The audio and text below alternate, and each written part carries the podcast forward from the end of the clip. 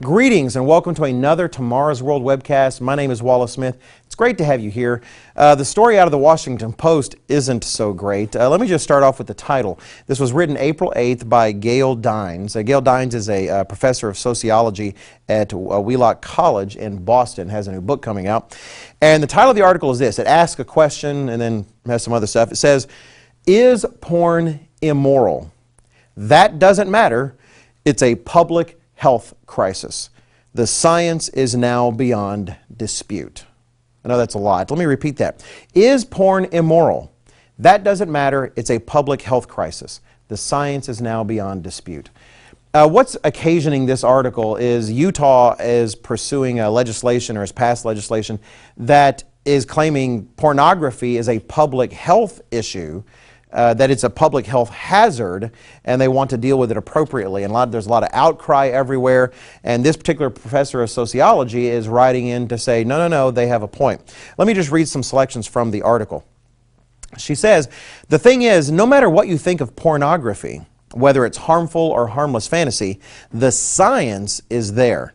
After 40 years of peer reviewed research, scholars can say with confidence that porn is an industrial product that shapes how we think about gender, sexuality, relationships, intimacy, sexual violence, and gender equality for the worse.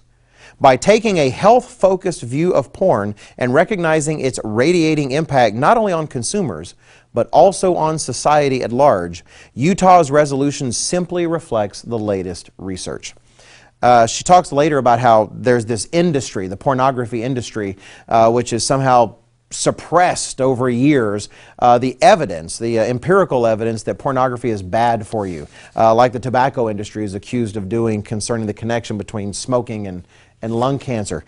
And I personally think that misses the point. It's not a matter of some industry uh, putting a lot of money and trying to, to hold uh, back and, and, and hide the results of research. Our entire culture has been pressing for the acceptance of pornography, not because they thought it was healthy, but because they want to cast aside any kind of regulation, for the most part, on sexual expression. And it, it fit the mold of do what you want with sexuality, morals don't matter, which frankly is also part of the message of this article when you look at it. But let me go further. There's a shocking statistic later on that I'm not sure if all of our readers have heard. She goes through a, a lot of details about how damaging pornography is and what studies have said. I don't want to read all those details here on this webcast because frankly, some of them are pretty explicit and just uh, frankly, I feel like I had to take a shower after I read them. But let me say this, it might shock some of you. She writes, because so much porn is free and unfiltered on most digital devices, the average age of first viewing porn is estimated by some researchers to be 11. 11 years old as the first time a child views pornography which everyone generally admits is one of the most unnatural depictions of human sexuality in existence. Uh, before these kids are hitting puberty, before their wires are fully connected, this is what is making an impression on them about what is supposed to be sexuality. Again, I can't read all the details in this article. Please, please don't make me. Uh, but I will just read the last sentence. Uh, the last two sentences. She says, as the research shows, porn is not merely a moral nuisance, and subject for culture war debates, it's a threat to our public health.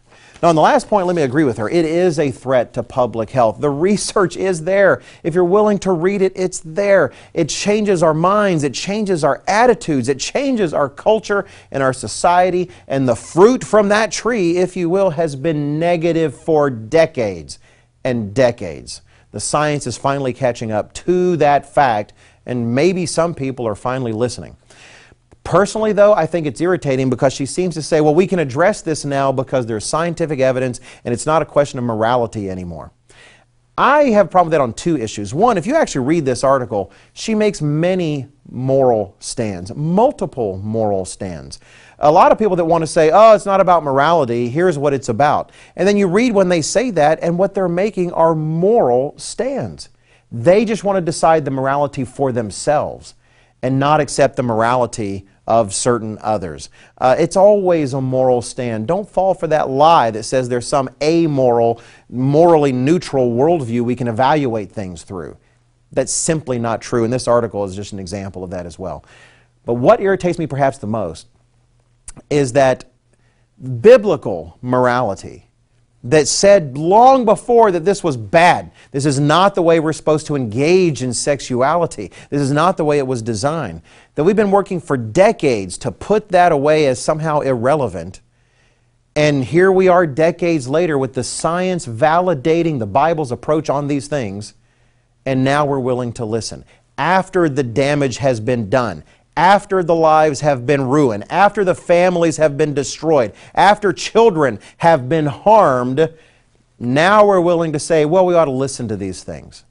The fact is, the Bible has said this for millennia.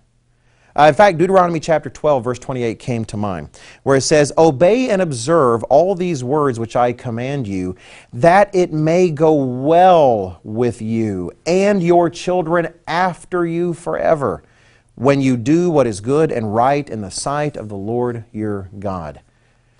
God's laws and commands and the way of life He offers is not arbitrary. It's not just because there's a deity in heaven that wants to boss us around. It's because He wants things to go well with us and our children forever. People who write articles like this say they want that as well. Maybe they should listen to the morals of the Bible instead of trying to ignore them. Thank you for watching. Please check out all we have available at tomorrowsworld.org.